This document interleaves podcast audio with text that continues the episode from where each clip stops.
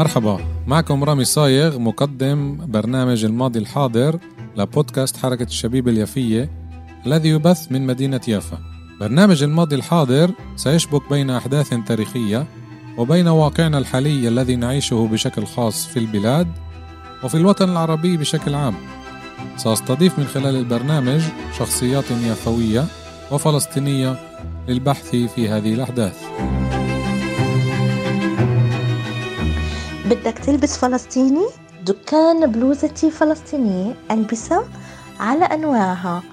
بلوزات كنزات شتوية صيفية أكسسوارات شنط وكل ما تريد. كذلك التوصيل لعديد من الدول في العالم. هاتف رقم 972 544 280 696 بلوزتي فلسطينية. تحياتي مستمعاتنا ومستمعينا الكرام من جميع أنحاء العالم. حلقة جديدة الماضي الحاضر. وراء الميكروفون معكم رامي صايغ بحلقتنا المميزة اليوم عن مدينة عسقلان المنكوبة. هاي المدينة اللي الكل بسمعها وبسمع عن تاريخها وعراقتها اللي ابتدأت ما قبل الميلاد واستمرت بالحياة حتى عام النكبة 1948 لما تم احتلالها من قبل الجيوش الصهيونية. اليوم راح أعطي معلومات من موقع آه، عربي 21 اللي طبعا جامع كتير مصادر تاريخية وراح أقرأ المصادر أكيد في نهاية آه، الحلقة. لا نقدر نتعرف عن تاريخ هذه المدينة وبالطبع بما إنها عريقة فتاريخها كمان راح يكون مش مختصر. فمين هاي مدينة عسقلان؟ كانت مدينة عسقلان على مدى تاريخها الطويل ذات شأن اقتصادي كونها ميناء بحري ونظرا لموقعها الاستراتيجي القريب من غزة ومصر ومواجهتها للقادمين من البحر تجارا وغزاة فقد كانت منذ القدم محطة هامة من سلسلة المحطات الممتدة على طول السهل الساحلي الفلسطيني حيث اعتادت القوافل التجارية والحملات العسكرية المرور بها للراحة والتزود بالمؤن. وتقع عسقلان جنوب فلسطين على ساحل البحر المتوسط وعلى بعد 13 كيلومترا إلى الشمال من قطاع غزة وعلى بعد 65 كيلومتر غربي القدس. وخلال التاريخ القديم كانت عسقلان عبارة عن قرية عن قرية تسمى المجدل. والمجدل كلمة آرامية بمعنى البرج والقلعة والمكان العالي المشرف. وهي بلدة كنعانية قديمة كانت تسمى مجد الجاد وجاد هو إله الحظ عند الكنعانيين. مثل ما ذكرنا عن قرية بيت دجن اللي هو دجن إله كنعاني فهنا كمان آه، قرية كنعانية لها تاريخ أصيل. وتعد عسقلان واحدة من أقدم مدن العالم وفقا لما عثر عليه في الحفريات الأثرية التي قام بها لورنس تاجهر من جامعة هارفارد الأمريكية عام 1985 الذي أكد أن أول من أسس المدينة كان العرب الكنعانيون في العام 3000 قبل الميلاد تقريبا وقد عثر على بقايا المدينة الكنعانية في عمق 15 مترا وقدر عدد سكان المدينة في ذلك الحين بنحو 15 ألف نسمة وأن المدينة كانت محاطة بسور عريض. طبعا هذه الحقائق اللي بطمسها الاحتلال الصهيوني. في عام 1150 ميلادي آسف قبل الميلاد سكن الفلسطينيون القدماء المدينة قادمين من جزر البحر الأبيض المتوسط وجعلوها أحد أهم مراكزهم. وتذكر المدينة في العهد القديم كمركز فلسطيني كبير. طبعا بالفترات اللي آه، بيحكوا عنها أو أوقات اللي الحكم الروماني على فلسطين وعلى آه، عدة مدن عربية. في عام 604 قبل الميلاد احتلت الإمبراطورية البابلية برئاسة نبوخذ نصر المدينة من الفلسطينيين وباقي بلاد الفلسطينيين حيث قام الجيش البابلي بإحراق المدينة وأجلى سكانها مثل ما عمل بكل المدن الفلسطينية بهاي الغزوة. لكن ما لبثت المدينة أن عادت إلى الحياة في القرن الثالث قبل الميلاد في العهد الهيليني يعني اليوناني وأصبحت ميناء كبيرا واحتل الملك اليهودي الحشموني اسكندر يناي محيط المدينة ولكن المدينة نفسها بقيت مستقلة من ناحية إدارية وثقافية. فتحت المدينة في العهد الإسلامي على يد القائد عمرو بن العاص. ووفقا للعديد من المصادر الإسلامية الشيعية فإن رأس الحسين بن علي بن أبي طالب دفن في عسقلان ونقل ضريحه إلى مزار جديد في الفسطاط في مصر. اسمه مشهد الإمام حسين عام 1153 ميلادي وقت الغزو, الغزو الفرنجي لعسقلان وبقي ضريح الحسين موجودا في عسقلان وكان عبارة عن مقام كبير على قمة تلة. وفي عام 1950 بعد عامين على النكبة الفلسطينية دمر ضريح دمر الضريح بناء على تعليمات وزير الحرب الإسرائيلي موشي ديان في محاولة لمحو المواقع التاريخية للمدينة. وبعد أن وقعت المدينة بالتاريخ القديم تحت حكم الفرنجة قام القائد صلاح الدين الأيوبي بتحريرها من الفرنجة عام 1187 مع باقي مدن فلسطين. ولكنهم عادوا أي الفرنجة احتلوها مرة ثانية من قبل ريتشارد قلب الأسد عام 1192 بعد سقوط عكا بأيديهم. وقتها رجعوا السهل الساحلي بهاي الفترة وباقي المدن الداخلي داخل فلسطين بقيت تحت حكم الأيوبيين. إلا أن صلاح الدين قبل انسحابه من المدينة أمر واليها بهدم المدينة وسورها حتى لا تكون حصنا للفرنجة. يقطع الطريق بين مصر والشام. وفي عام 1247 ميلادي استطاع العرب استعادة عسقلان في فترة حكم الصالح أيوب. وبدأ نجم عسقلان في الأفول إلى أن دمرت نهائيا عام 1270 على يد السلطان الظاهر بيبرس لتسلم الدور التاريخي لتسلم الدور التاريخي إلى المجدل التي تقع على بعد 6 كيلومتر إلى الشمال الشرقي منها.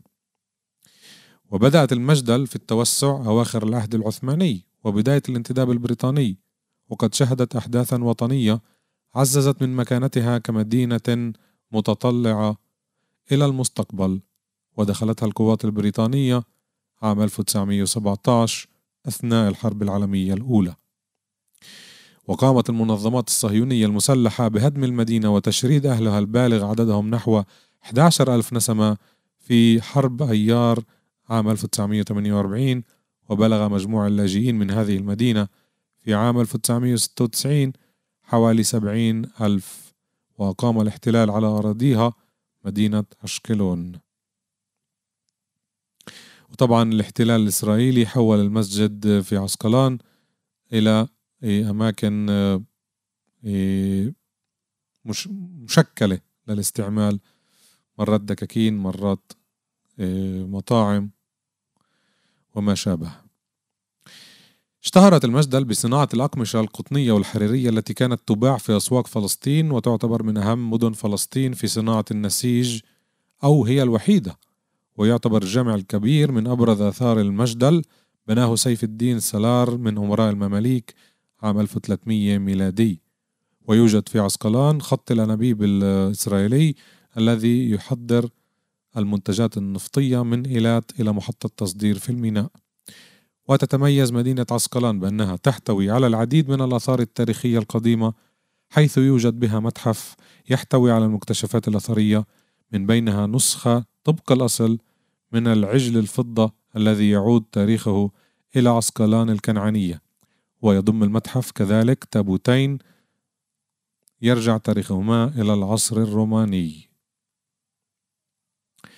وتحتوي المدينة على بقايا كنيسة بيزنطية يرجع تاريخها إلى القرن الرابع الميلادي وبها أرضيات من الرخام والفسيفساء والزجاج الملون وتم اكتشاف قبر روماني على بعد كيلومترين شمالي عسقلان عام 1937 بالإضافة إلى كهف الهلينستية المزين بلوحات من الحوريات ومشاهد المياه والشخصيات الأسطورية والحيوانات. وكان هناك مسجد يعود إلى القرن الحادي عشر الميلادي وبني في عهد الفاطميين لكن بعد نكبة عام 48 فجره الجيش الإسرائيلي بناء على تعليمات المجرم موشي ديان كجزء من برنامج أوسع لتدمير معالم المدينة وبني مستشفى إسرائيلي على أنقاض المسجد. وأنشئ سجن عسقلان المركزي في عهد الانتداب البريطاني كمقر لقيادة الجيش البريطاني في عسقلان ومحيطها وكسرايا لاستقبال الوفود البريطانية الرسمية وخصص جناح منه كمركز تحقيق وتوقيف للثوار بعد هزيمة عام 1967 وتصاعد المقاومة ضد الاحتلال الصهيوني.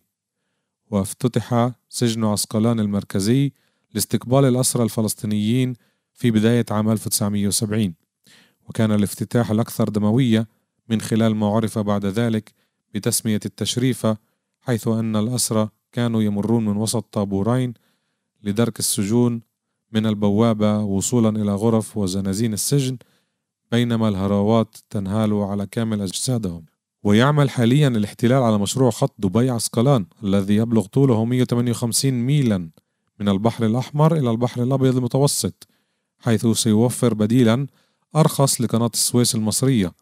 عبر شبكة خطوط أنابيب ستنقل النفط والغاز ليس فقط إلى المنطقة ولكن إلى الموانئ البحرية التي تصل إلى كل العالم وهو ما سيلحق أضرارا كبيرة بالاقتصاد المصري. وقد تلقت مدينة عسقلان التي يسكنها حاليا نحو 160 إسرائيليا 160 ألف آسف الضربة الأعنف في كل فلسطين المحل محل المحتلة آسف حيث تم قصفها بأكثر من 930 صاروخا أطلقتها المقاومة الفلسطينية من غزة في موجة القتال الأخيرة قبل عامين.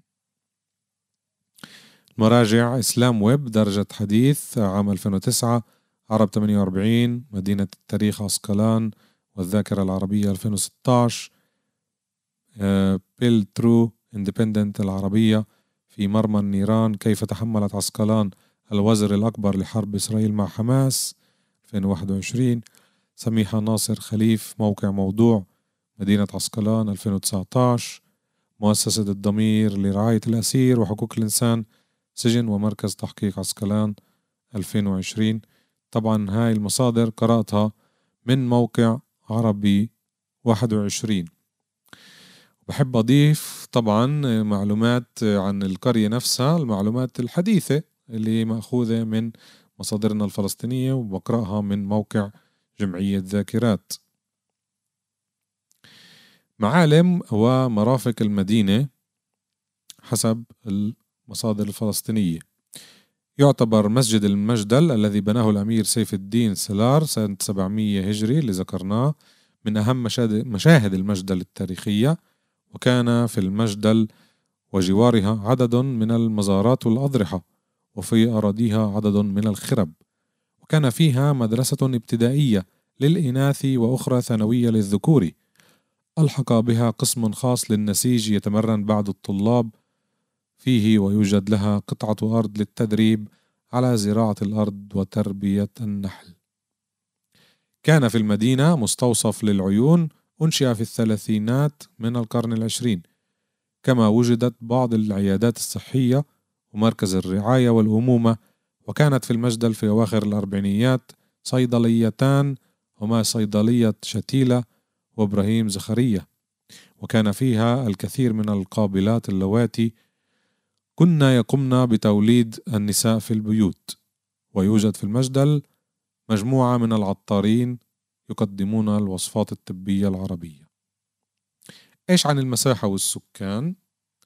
لم تكن المجدل في أي وقت من تاريخها مدينة كبيرة بل ظلت طوال القرون قرية صغيرة تجتمع بيوتها حول بئر تدعى بئر روميا وتقع وسط البلدة وقد دارت حروب كثيرة حول المجدل بين المسلمين والصليبيين واحتلت ودمرت أكثر من مرة ولكنها في النهاية كانت تبعث من جديد لتواصل حياتها زي ما قلنا لأنها هي على التماس خط التماس بين فلسطين ومصر وعلى عبر العصور كانت دايما محطة تنقل للجيوش وللغزاة كانت مساحة البلدة حتى عام النكبة 1346 دنما لا يملك اليهود فيها شبرا ولم يتجاوز عدد السكان في العهد العثماني بضعة آلاف إلى أنها تطورت وأصبحت مدينة مزدهرة حيث قدر عدد سكانها سنة 1946 بنحو 10900 نسمة. كان سكان المجدل يتوزعون في أماكن تعرف باسم الحارات أو الأرباع حيث توزعت البلدة إلى ستة حارات متقاربة وتربطها طرق داخلية وهذه الحارات هي حارة المدهون حارة أبو شرخ حارة الطلسة حارة زقوط حارة شقورة حارة عبيد أو أبو مرسى. عمل سكانها في زراعة الحبوب والخضروات والأشجار المثمرة. في جزء كبير من هذه الأراضي. وشغلت بيارات الحمضيات مساحة واسعة من الأراضي المزروعة تتلوها كروم العنب وأصناف الفواكه الأخرى كالتين والخوخ والبرقوق والتوت والموز وغيرها. والمجدل مدينة صناعية أيضا فهي من أشهر مدن فلسطين في صناعة الغزل والنسيج. مثل ما ذكرت بالمصدر الأول وقد اكتسبت شهر... اكتسبت شهرتها في الصباغة والنسيج منذ أيام الصليبيين وتعتمد صناعة النسيج فيها على الأنوال اليدوية التي بلغ مجموع العامة العاملة منها في المدينة عام 1945 نحو 800 نول. وفي أواخر الانتداب أدخلت بعض الأنوال الآلية. يعني كانوا يشتغلوا على الإيد بعدين بالقرن العشرين اتطورت وصارت على الآلة. وكان قسم من سكان المجدل يعتمدون في معيشتهم على التجارة ولا سيما تجارة الأقمشة المصنوعة محليا وتجارة المنتجات الزراعية.